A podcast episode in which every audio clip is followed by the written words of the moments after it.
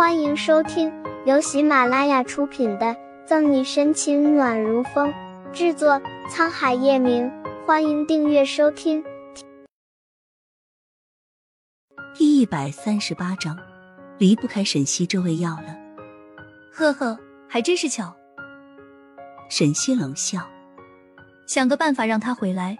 如果不行，就和国际刑警沟通。何卷怀有两个月的身孕。吴父不可能不知道。初明，你明天去查查，看下城有哪些即使冰库租赁也有要拆迁的民居楼房的地方。思索一下，沈西脑海里有了想法。顾春寒呢？方初明时时刻刻都没有忘记踹了他一屁股的人。沈西沈笑：“你是和那孩子杠上了是吧？行行行，我让小维去盯着。孩子？什么孩子？”难怪我刚刚看见出明哥捂着屁股，原来是有情况。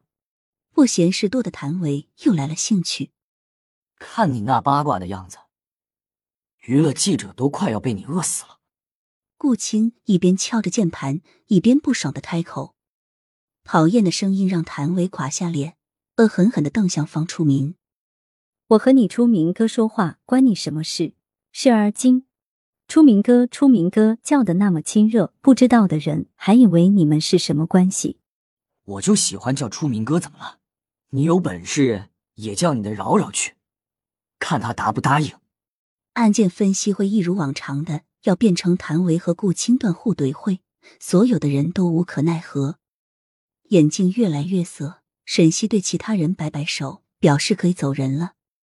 得到沈西的允许。大家都逃难似的赶紧跑开，免得殃及鱼池。尤其是躺着也中枪的方初明，做了安排。沈西看了一眼手机上的时间，比他想象中的还要早一点。手机上并没有叶晨玉的回复，沈西想他应该已经回盛世庄园了。夜风有点凉，沈西走出警局就把上衣裹紧，还没走两步就被不远处的人晃了神。他一直等在这里吗？叶晨玉也看见了沈西，把手里的雪茄掐灭，手指一弹，准确无误的扔进了他对面的垃圾桶。打算站在这儿过夜吗？叶晨玉帮沈西打开车门，磁性魅惑的声线带着别致的温暖。可能是快要到中秋了，今天晚上的月亮特别圆。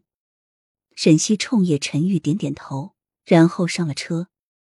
一天里第二次见面，沈西怪不好意思的。昨天叶晨玉的生日，自己出了一句生日快乐，什么礼物也没有送他。虽然坐拥整个商业帝国的他，要什么分分钟都有人送在他手里，并看不上他给的。你是不是有事情要告诉我？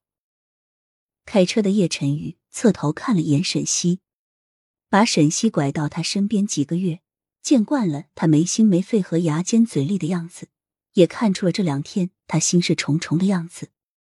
叶晨玉不怕沈西开口给他要什么，只要他要的，他都给，而且还是最好的。可他怕的是沈西有一天会说要离开。不知道什么时候开始，他已经离不开沈西这味药了。我我是想说，心跳加快，沈西手心捏紧，冒出冷汗。我是想问问你医院的事。话到嘴边，最后还是没有说出口。脑海里浮出宋母病重的样子，沈西很想给自己一大嘴巴子，恨自己也变得懦弱，只知道逃避。叶晨玉被提着的心放下，暗暗抹干手心的汗意，把月璇对他说的话重新言简意赅的告诉沈西。所以上个星期你没回家，是因为你一直在调查这件事，还保释了一元，让他重新回到叶氏集团。沈西没想到。这都是父辈人的恩怨情仇，也没料到叶晨玉会放了随时会伤害他的林一元。这段时间的接触，沈西明白，别看林一元只是个马上成年的小姑娘，却不达目的不罢休。光凭一面之词想让他相信叶晨玉，那根本就是天方夜谭。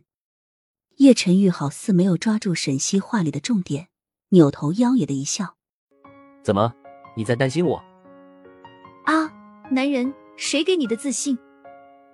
沈西翻了一个白眼，然后叹气一声：“哎，冤冤相报何时了？一元是个很有天赋的设计师，但愿他有一天能放下仇恨，重新做回自我。